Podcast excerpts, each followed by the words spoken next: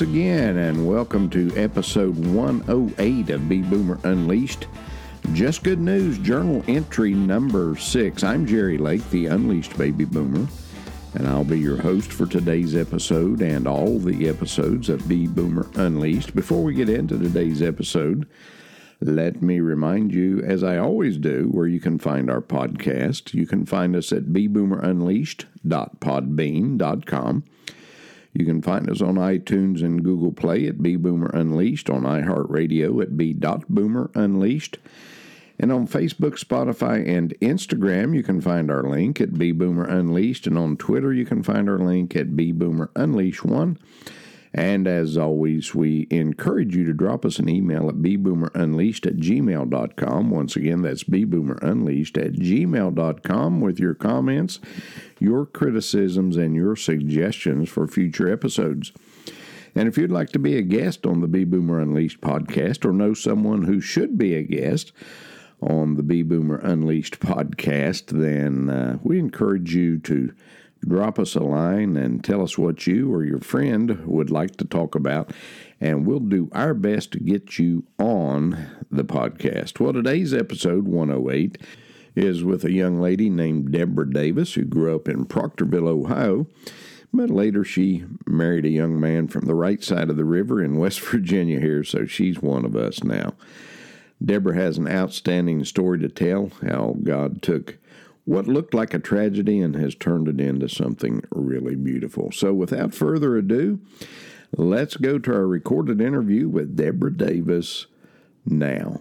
Well, our guest today is a young lady by the name of Deborah Davis, who grew up across the river. She's one of those Buckeyes, but we won't hold that against her. She grew up in Proctorville. Her church was First Baptist Church in Proctorville. Dr. John Alley was the pastor there. And I've known Deborah for several years, but I've known her husband ever since he was in the nursery at Antioch Baptist Church. So I've known the family and known about them for many years. And her father-in-law, Bill Davis, who was the retired pastor from Antioch Baptist Church, is certainly a good friend of mine and a real mentor to me over the years. But Deborah's going to be talking with us a little bit about today about her three daughters, and she has three, Ryan, Riley, and Cayman. And she's going to tell us about those girls, and then along the way, God saw fit to take a couple of her daughters to heaven, and we're going to look at something that most people would look at as a tragic occurrence, and of course nothing like that is ever pleasant from the human standpoint, but God has taken that and turned it into something really good, and she's going to tell us about that today. We're so pleased to have you on our podcast today, Deborah. Welcome. Thank you. This is my first experience with podcasting, so thank you for being so welcoming. Well, good. I'm glad that Bee Boomer Unleashed is your first, and I hope it's not your last. Deborah, tell us a little bit about Deborah and about growing up and how we got to where we are today. Sure. As you said, I am from Ohio. My husband teases and likes to say that I'm now a luxury import to the state. There you go. We've been married. Yeah, we actually met during our senior year of high school and got married a few years later. And in the fall of this year, we've been married for 22 years. Wow. So I consider myself essentially at this point, I've lived in West Virginia over half my life. So I drive like a West Virginian. I talk like a West Virginian. So you're officially a hillbilly. That's what you're saying now. Right? I am. I pay taxes on both sides of the road, so I drive on both sides of the road. There you go. Yeah. And I don't know what would be the first thing I would say about me. I would hope that people would say I'm friendly. Right. I really enjoy getting to know people, especially people who are totally different than me and have different ideas than me. I just find that a challenge and interesting, and I just have always enjoyed diversity, not knowing, obviously, how God would prepare us down the road with that. So I grew up in a household where we always were around children who had disabilities.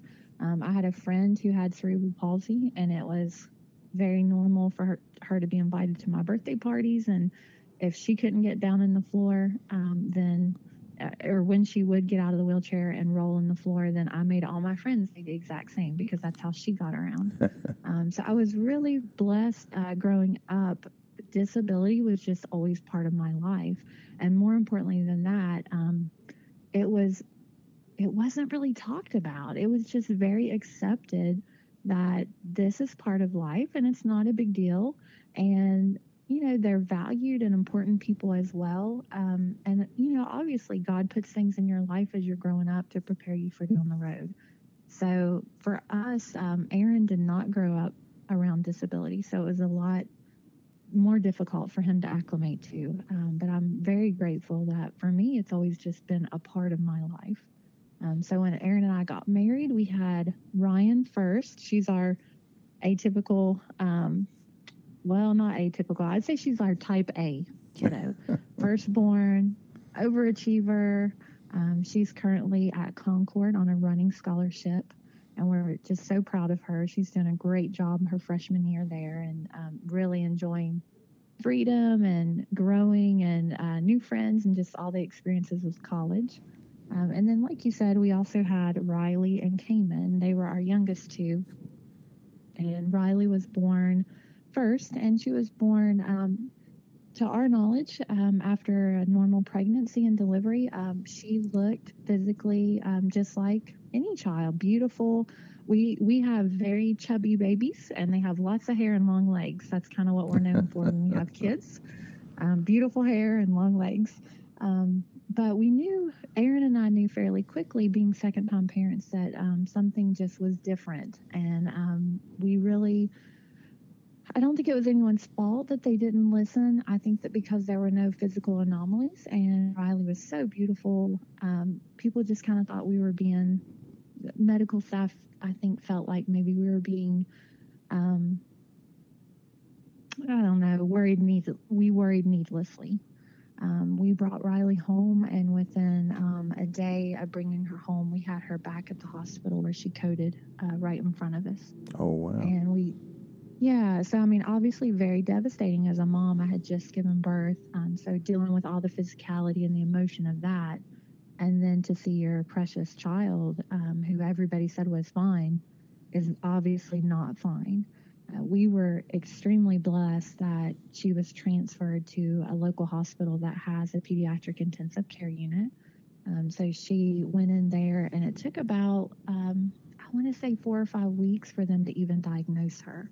The girls are overachievers. They don't have anything normal that you would have heard about. It's a very rare, it's a very rare disorder that impacts their metabolic system first, which in turn affects their neurologic systems. Wow. And it's just very rare. The kids have no physical, they don't look different. They're beautiful. And not that all children are not beautiful, obviously. But for us, there was a lot of testing, and everything kept coming back normal. And this lady came in one day. She was a neurologist there at the hospital, and she said, I've seen this one other time at John Hopkins when I did my fellowship there, and I have an idea of what this possibly might be, but it's going to involve some additional testing, which includes a spinal tap, which obviously can be painful. So would you give me permission to test her for that? And we said yes. I mean, we were just desperate to know what was going on. I mean, she'd been ventilated for several weeks, and no one could figure it out. So we did the testing, and it came back as this really rare disorder called non ketotic hyperglycinemia. And what that means is glycine is the chemical in the body during utero that forms all the pathways in the spinal cord to the brain. And our girls have too much of that chemical. And the only way you can test for it is a spinal tap. And a lot of the kids either pass in utero or they pass shortly after birth, and it's diagnosed as SIDS. Mm. So the majority of SIDS deaths are actually undiagnosed metabolic disorders, which we had no idea about. So it just was the oddest thing. Our doctor, after Dr. Jones for Riley, afterwards said, you know, the only reason I'm in West Virginia is I like to kayak. And oddly enough, she had done her fellowship at the only hospital that had the only expert for this disorder. Wow. And when I say she was an expert, I think at the time she had maybe treated 3 children in the States with this disorder. Mm.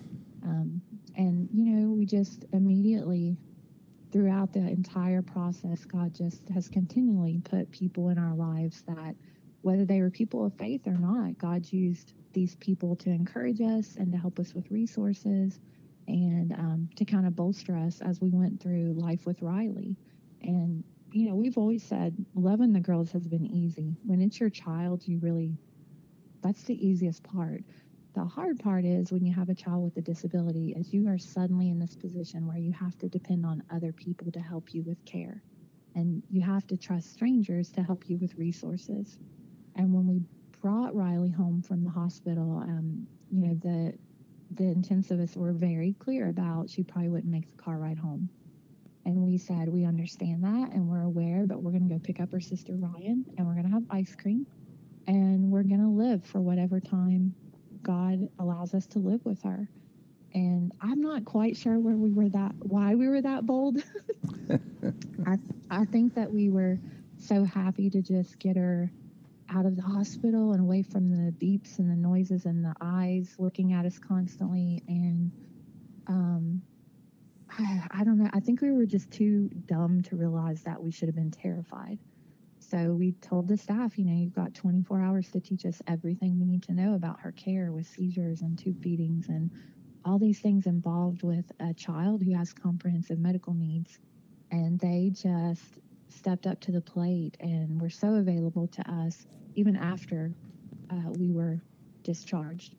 We could always call all of her medical team any hour of the night. We always had cell phone numbers to call them direct. Just wonderful people who really made us brave enough to go out and live life. And I think that's just was such a gift to us at as a young couple raising young children. We just were so encouraged to just live and live really well. And I think that's one of probably the best lessons we've had from Riley is life obviously is so precious. We all know that. But we just want to be so intentional about what we're doing and aware of where we're at and who we're with and just so appreciative of all the gifts that God's given us. And Riley's life verse was from Psalms 139, 13 through 16 about how she's fearfully and wonderfully made, intentionally by God, exactly the way that he intended. And he, you know, her frame wasn't hidden from him. And while she was being made in secret and woven, you know, God knew everything that was going to happen. He knew every day that was written for her. And he intentionally meant this to happen. And that's very liberating as a Christian to know that we didn't really have to worry. Like, God still was with us. God was still for us. Nothing was against us. He still has plans to prosper and not to harm. All we have to do is just trust in him and love this little girl. And that's what we did for 11 years. You know, we loved her, took care of her. She went on every vacation with us. She was a valued member of not just our family, but the community. And she had friends and friends across the country. And she had a blog that people followed. And, you know, Riley brought out the best in anybody that met and fell in love with her. And as a parent, like, what better thing can you say about your child than that they bring out the best in people? Mm-hmm.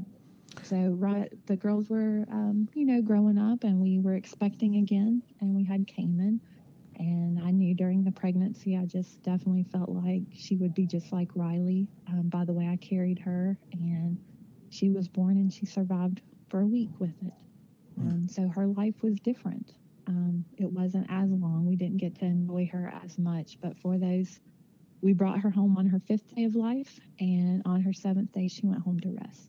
Wow. But our family's been very...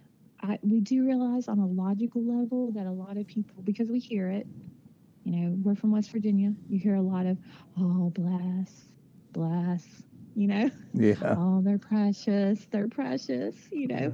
Right. But we're like, look, we have lived such an extraordinarily exceptional life, and God has blessed us throughout, and he's put wonderful people in our life. We had a couple of ladies at our church who just took it upon themselves to come to our home and say, look, we're just going to help you with Riley, and we're going to help with her care, and you can go take a nap, and we're going to watch her and love on her.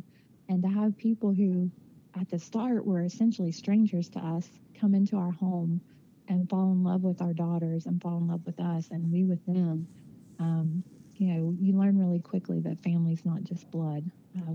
God created our own little tribe, and Riley brought all these great people into our life. So we just are extremely, extremely blessed. And we do realize from the outside looking in, especially for non-believers, but even for believers, people see what we've been through as a burden or heartbreaking or, you know, a failure of God to protect us. And we just have never looked at it that way. And I can't really tell you why we have this hope in us. I just know that we have it, and we know that throughout everything that God has just walked alongside of us and carried us and loved us up and grown us up and expanded our hearts and the way that we see people and the way that we value people, especially people who are different from us, whether that's race or religion. You know, there's just so much value in people because God created them. They've definitely taught us a lot, but we, like I told you earlier, you know, we're not a family of lemons. Right. We're not making lemonade in this household. Right. Now, how old was Ryan when Riley was born? Our girls are all a year and a half apart. So when she was born, Ryan would have been almost 2. So big change for a little kiddo. And, you know, we brought Riley home, and we just let Ryan play with her like she would any sibling. And, you know, they had girl time. Ryan was always, as a firstborn, she's very intelligent. And the neurologist for Riley used to say she's the only 2-year-old I've ever met I could have a full conversation with. And Ryan just, she'd say, hey, I've got to have my time with Sissy. And we would shut the door. We put Riley in there with her wheelchair, and she had a high-low base, so we could put her low on the floor where Ryan could reach her. And, you know, Aaron and I would kind of crack the door and keep checking in just to make sure everything was okay. And sometimes she played dress up and dress Riley up, and sometimes it was makeup and stickers. It was quite common for Riley to come out of Ryan's room looking like a drunken sailor. But they had a great time together. And as the girls grew up together, it's such a joy to see Ryan's compassion, not just for her sister Riley and for Cayman, but that's carried over into her everyday life too. And if Ryan's ever in a group setting and there's an underdog or there's somebody that feels left out, she just naturally tends to gravitate towards that person. So it's just a joy to watch Ryan. And as Riley grew up, Ryan was the one who was protective and threatening the other kids if anybody made fun of Riley or, frankly, any student at school that was different. Ryan would look out for him. She always made sure that Riley had really good music. She's like, Mama, she can't listen to Disney. We need to be age appropriate. She always made sure that Riley's hair looked great. She does a mean fishtail braid, and my girls have given to Locks of Love 3 or 4 times. They all have hair down to their waist. Yeah. So she was just a huge part of Riley's life, but we were also super careful as parents to make sure that she wasn't a caregiver. Right. She was always a sister and a friend. And for us, that was really important. We never made Ryan watch Riley because we wanted we wanted that relationship to stay as sisters as much as we could. Well, that's great. You know, Ryan, I'm sure, benefited greatly from her relationship with Riley and then her short time with Cayman. What's Ryan doing in college? Has she declared a major yet? What's she doing? Yeah, she has. She started running in 6th grade, and just kind of one summer came home and said, literally a day after I'd just seen her in the pool eating Cheetos and Ding Dongs, she said, "Hey, I'm going to go out for cross country." And Aaron and I looked at her and said, well, number one, wow, that's so awesome that she's that brave and bold and unafraid. We're not going to discourage that, especially as parents to girls. We are going to embrace that. So we said, "Ryan, that's awesome. We support it. Just keep in mind, you have never run in your life." And she went out and went to a summer running program in the community that Coach Parsons at the local high school runs, and just fell in love with running. And it's really been her, you know, I garden and I cook and bake for people. That's my mental stress reliever. For my husband and for my daughter, they like to exercise and run, which is way more healthy, and then they come home and I feed them. But running has just been a massive part of her life. But through that, running from sixth grade on, she's now 6 foot tall, and she grew really fast, and her muscles had a hard time keeping up with her bone structure. So she had a lot of injuries, and she never gave up. I mean, her determination's been great. But through that, she felt like, hey, you know, I'd really like, with all this therapy and all these appointments and all the stuff I've been through, I really feel like I could encourage other people who are going through similar situations. So right now, she thinks she wants to be a physical therapist. Wow. But obviously, she's a freshman, so will that change? I don't know. But she said, you know, she really likes the idea that she can encourage someone else and say, hey, I've been through this as well, but I'm still running. I'm still out there doing it. So we'll see what the future holds. But she's really prayed about it, and she had a great experience with just really learning about God's timing over the summer. She had really wanted to go away to college and run at a school that was just a dream of hers, and she'd been praying about it faithfully, and we all had as a family, and that the scholarships weren't coming in the way that we needed them to. And so we prayed about it, and she said, "Mom, I'm just going to go ahead and sign up at Marshall. No, it's a good school." But she knew that she wouldn't be able to run there. But she said, "The main thing is I've got to get my education." And we just kept praying, and she went ahead and she enrolled at Marshall. The day after she enrolled, Concord, the coach there, called her and offered her exactly what she needed to be able to afford to go to Concord. And he had no idea, obviously, of knowing. So she said, "Mom, I just feel like, you know, it was such an answer to prayer." And it was really fun to see as a parent, to see that tangible evidence of her prayer and for her to see that. So that was really rewarding. But she's doing great. I mean, we talk to her every day. She asked me to come this weekend and bring quarters for the laundromat. Well, I taught at Concord, taught in the Governor's Honors Academy a number of years back, and it's a nice little campus. So I've probably used those coin-op machines that you're going to put quarters in too. But yeah, it's a good little campus, and the nice thing of it is it's far from home, but not far enough that you can't get down there in just a little bit, you know. So yeah, absolutely, still feel very safe. You all have started a nonprofit called the Jeremiah Tree Foundation. Tell us a little bit about that. Tell us what the catalyst was for that, and tell us a little bit about it. Yeah, with having Riley in Cayman and raising our family, when we brought Riley home, the only option that we were given, and it was very appropriate given her the severity of her diagnosis, the only option that we were given was hospice. And of course, hospice is a wonderful program. Anyone who's used it can tell you the value of what they do. But for a young family trying to live life, it was not the right fit for us. And we started seeking out resources and different programs, and we heard about these different things, but we kind of had to do it on our own. And that was hard when you're trying to raise a child and an older child, and it was a lot. It was a very daunting task. So throughout all that, we found out all these great resources that are available in our state. Our state, actually, we're a non-institutionalized state, and that means that we don't put, you know, 50, 60 years ago, people went into a facility if they had a developmental disability as significant as Riley's. Right.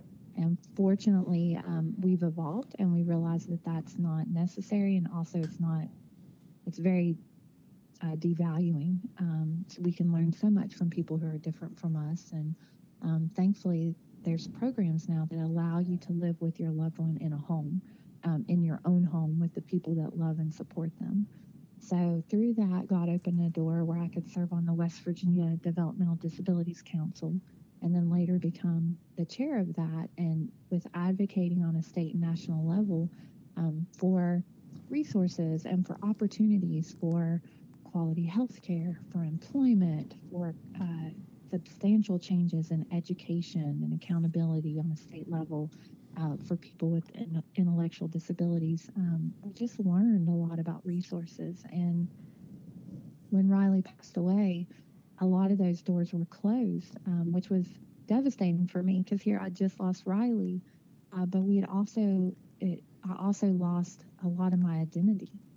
As mothers, you know, we kind of revolve around our kids, or so that's kind of what we think of when we introduce it. Well, I'm a mom. I'm a wife and mom. That's right. Kind of how I think of myself. So it was really disheartening to not have those avenues to serve.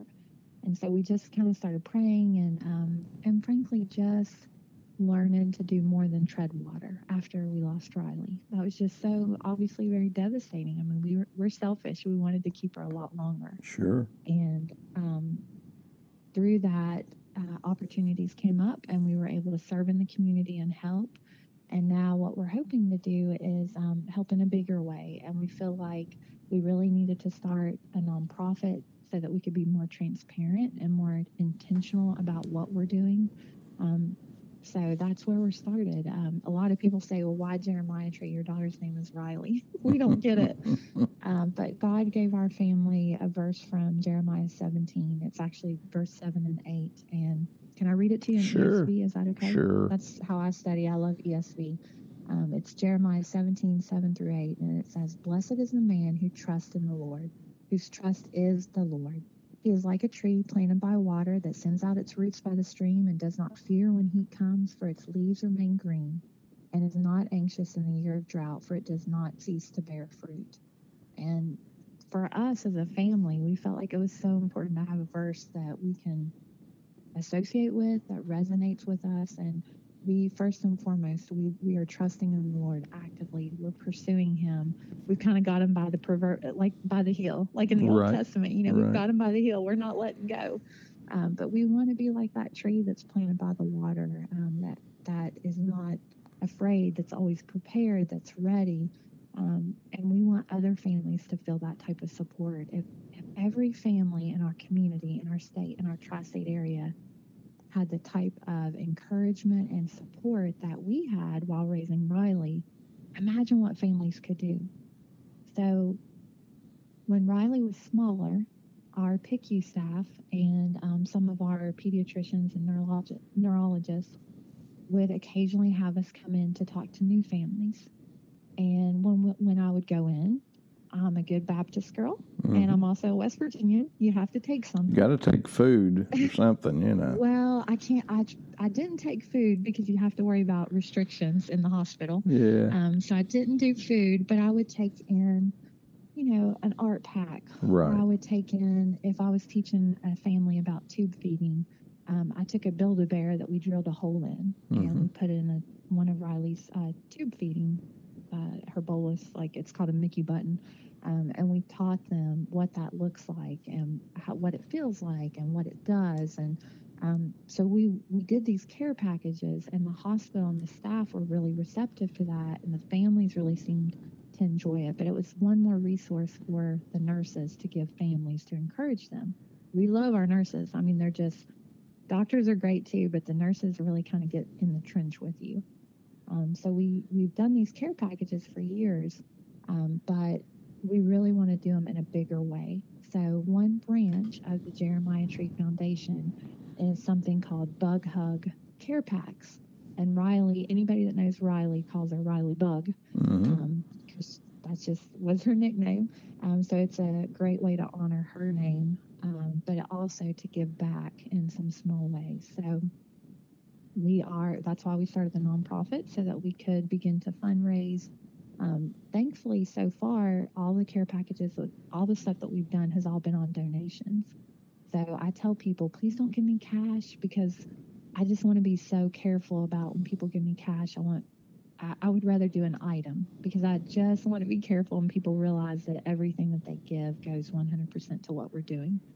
So we've been really fortunate. People get excited about that, and we can give them a shopping list. And we do these Bug Hug Care Packs for pediatric patients and their families, but it's specifically for families who are dealing with chronic illness and disability. So families who are staying in PICU, NICU, peds for more than 2 or 3 days. So that's where those care packages go to. But we are on track. It looks like, just from the donations we have right now, we're working on getting the packaging. Now that we have a logo and we have all of that ready, we're finalizing our packaging, but we plan to at least the first year give out 500. That's great. That's our goal. And I definitely feel like we're going to be able to achieve that. Those will go to local hospitals who focus on caring for children like that.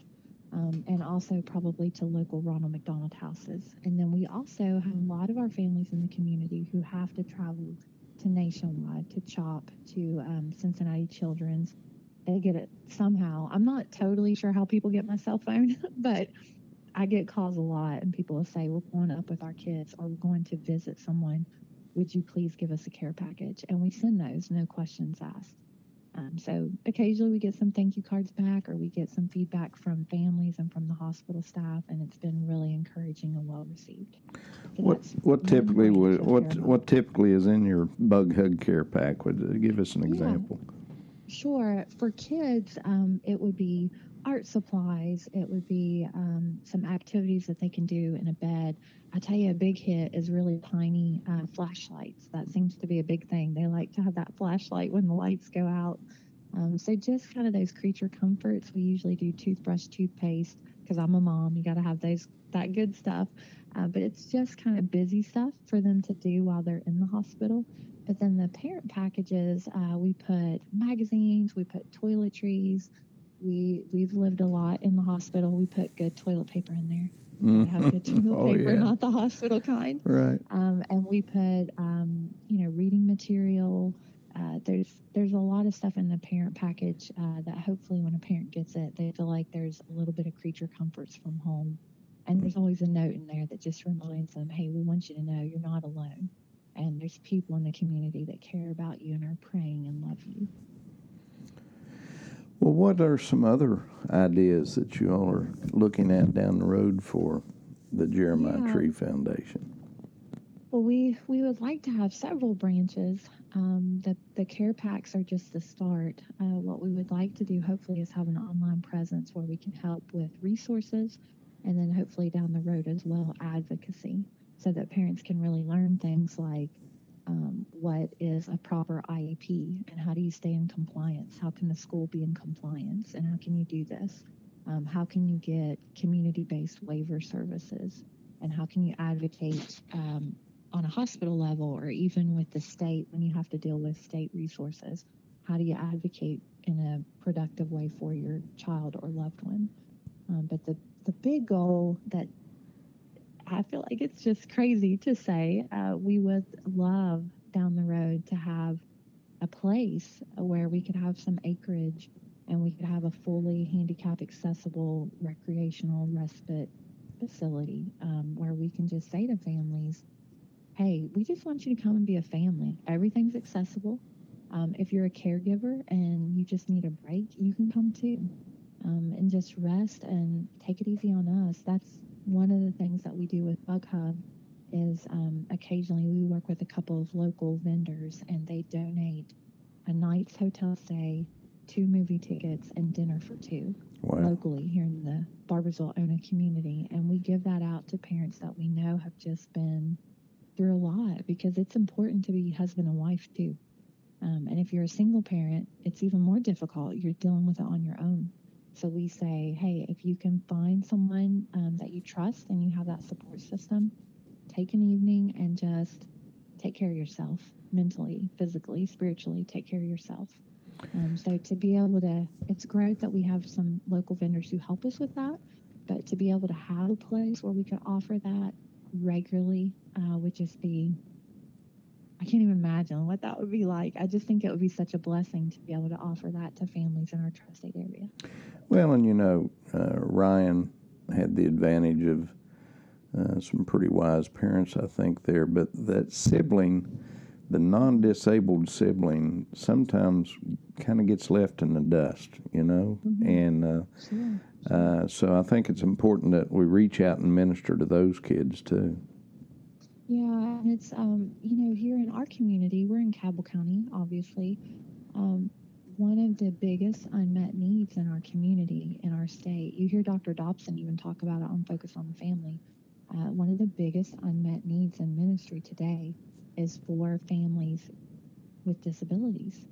And when you look at the statistics, 1 in 3 people at some point in their life will either have a short-term or a long-term disability. Right. 1 in 3 people. So you're living in a house of 2. Add 1 more, and one of you all, you know what you've been through in the last year with your own health. Right. And how devastatingly hard that is for everybody, not just the person with the illness or disability, but also for those loving and caring for them. So as churches, it's so important to be not just, you know, we have a lot of community churches that are small, rural churches, and they're older and they're not accessible, and that's really hard. I mean, it was hard for us with our daughter. We had a great church, but it was not uncommon for us to not be able to access areas of our church, and that limited how we could participate. And we needed that. We needed that time with people who loved us and accepted us, and sometimes we couldn't go, and that's hard. And nobody meant it to be that way, obviously. Right. Everybody loved us.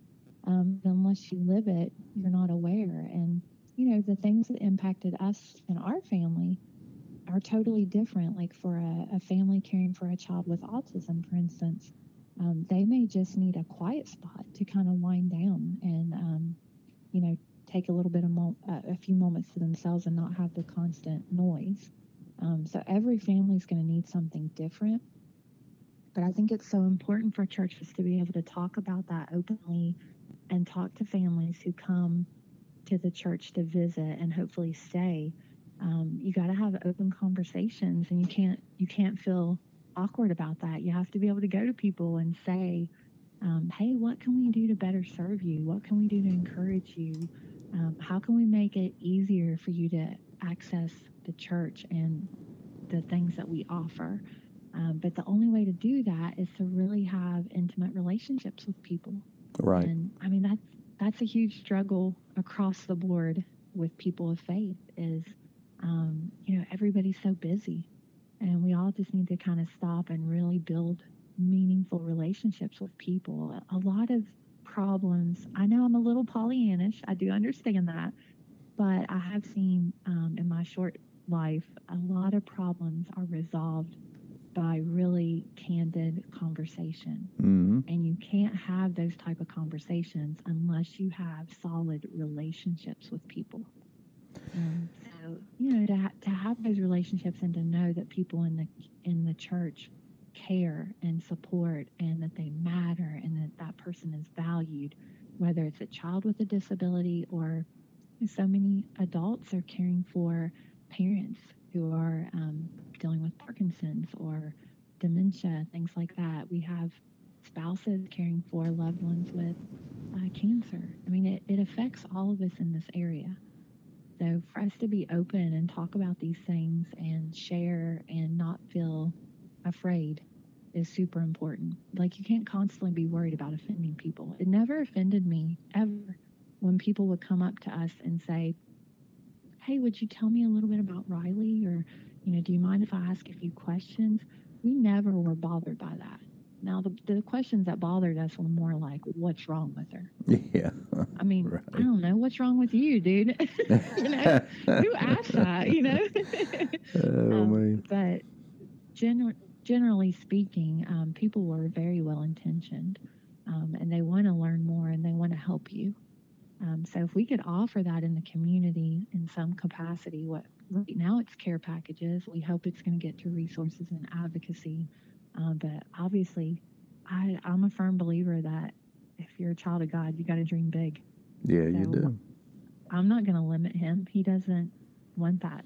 So, the big dream would be, could we, God, we're willing, we're here, we're available. And hopefully that's the best ability, is just to be available to God. Yeah. Well, I tell you, it's been great talking with you, Deborah. Oh, same here. I wish you all the best, and we pray for you guys. Couple of things here as we close. If you could give a piece of advice to a parent of a child with a disability, or to a parent who's carrying a child that she knows is going to be disabled, what would that piece of advice be? I don't know. That's a tough one. It's really easy to say it's going to be okay. Yeah. But for us, because we were fortunate enough to have such a solid foundation in Christ when all this happened, we really knew, Jerry, it was going to be okay. Right. It really was going to be okay. So, when I can come up alongside a family, that generally is one of the first things that I tell somebody, is it's going to be okay. It's going to be hard. Yeah. It's not going to be easy. And there's going to be highs and lows and joys and suffering. And there's going to be all these things that God said is part of life.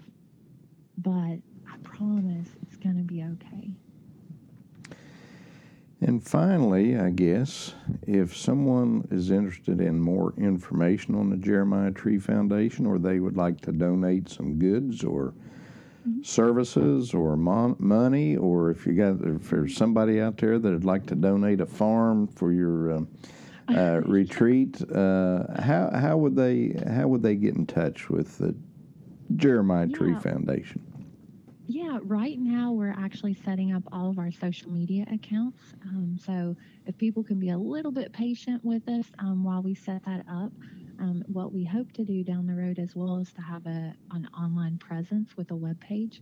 But temporarily speaking, we have two ways. And the first way is we have an Amazon wish list for both of those care packages for pediatrics and also for the parents.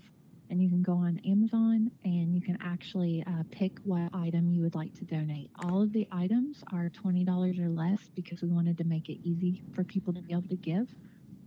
When they give, Amazon sends it to us direct at our home, so we don't have to worry about going out with COVID. It comes directly here, and I can actually send them a notice and thank them personally for donating. So the Amazon wish list is really big. So do you type in like Jeremiah Tree Foundation or something, or how do you find it on Amazon? That's a big site to navigate. Yeah, absolutely. What I tell families right now is until we have our online presence, just call me. Can I give my cell phone over? Sure, that's safe. Oh, okay. Laws, let's hope my phone rings off the hook. Or you can give your email address, whatever you'd like to do. Yeah. Well, easier is probably just my cell. And okay. It's 304-942-3201. And I can send the link to you. Okay. That seems to be the easiest way from most of the people that we've talked to, is just send us the link so we can click on it and go right to it. Okay. Yeah. Well, listen, I hope to hear more good things about this Jeremiah Tree Foundation as you grow and as God blesses you with your efforts here, and I'm excited for you. And thank you. We be sure to tell Ryan that we're praying for her to run quick like the wind, and that she'll have a good time up there. Okay. Thank you. We appreciate it, and thank you for giving us an opportunity to speak out about. Not just the way, frankly, that God has blessed us and continues to do so, but also how He's working out. Okay. We really appreciate that opportunity. Well, thanks for being on the show. Thank you. Well, that was Deborah Davis, and what a wonderful story she had to share with us today.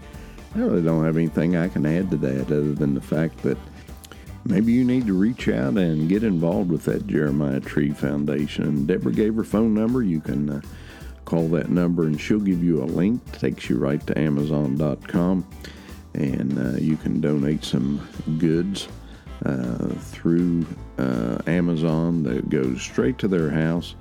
And what a wonderful blessing that would be, to be a blessing to someone else. And like I say, maybe there's some listener out there that has a farm somewhere that maybe you don't have any need for it. And you could consider donating that to the Jeremiah Tree Foundation to be a respite for those who need a time just of refreshing. Well, it's been great to be with you folks today. Like I say so many times, it wouldn't be much fun if you weren't here with us. And we look forward to being with you again. But until then, have a great week, and may God bless each and every one of you. Goodbye.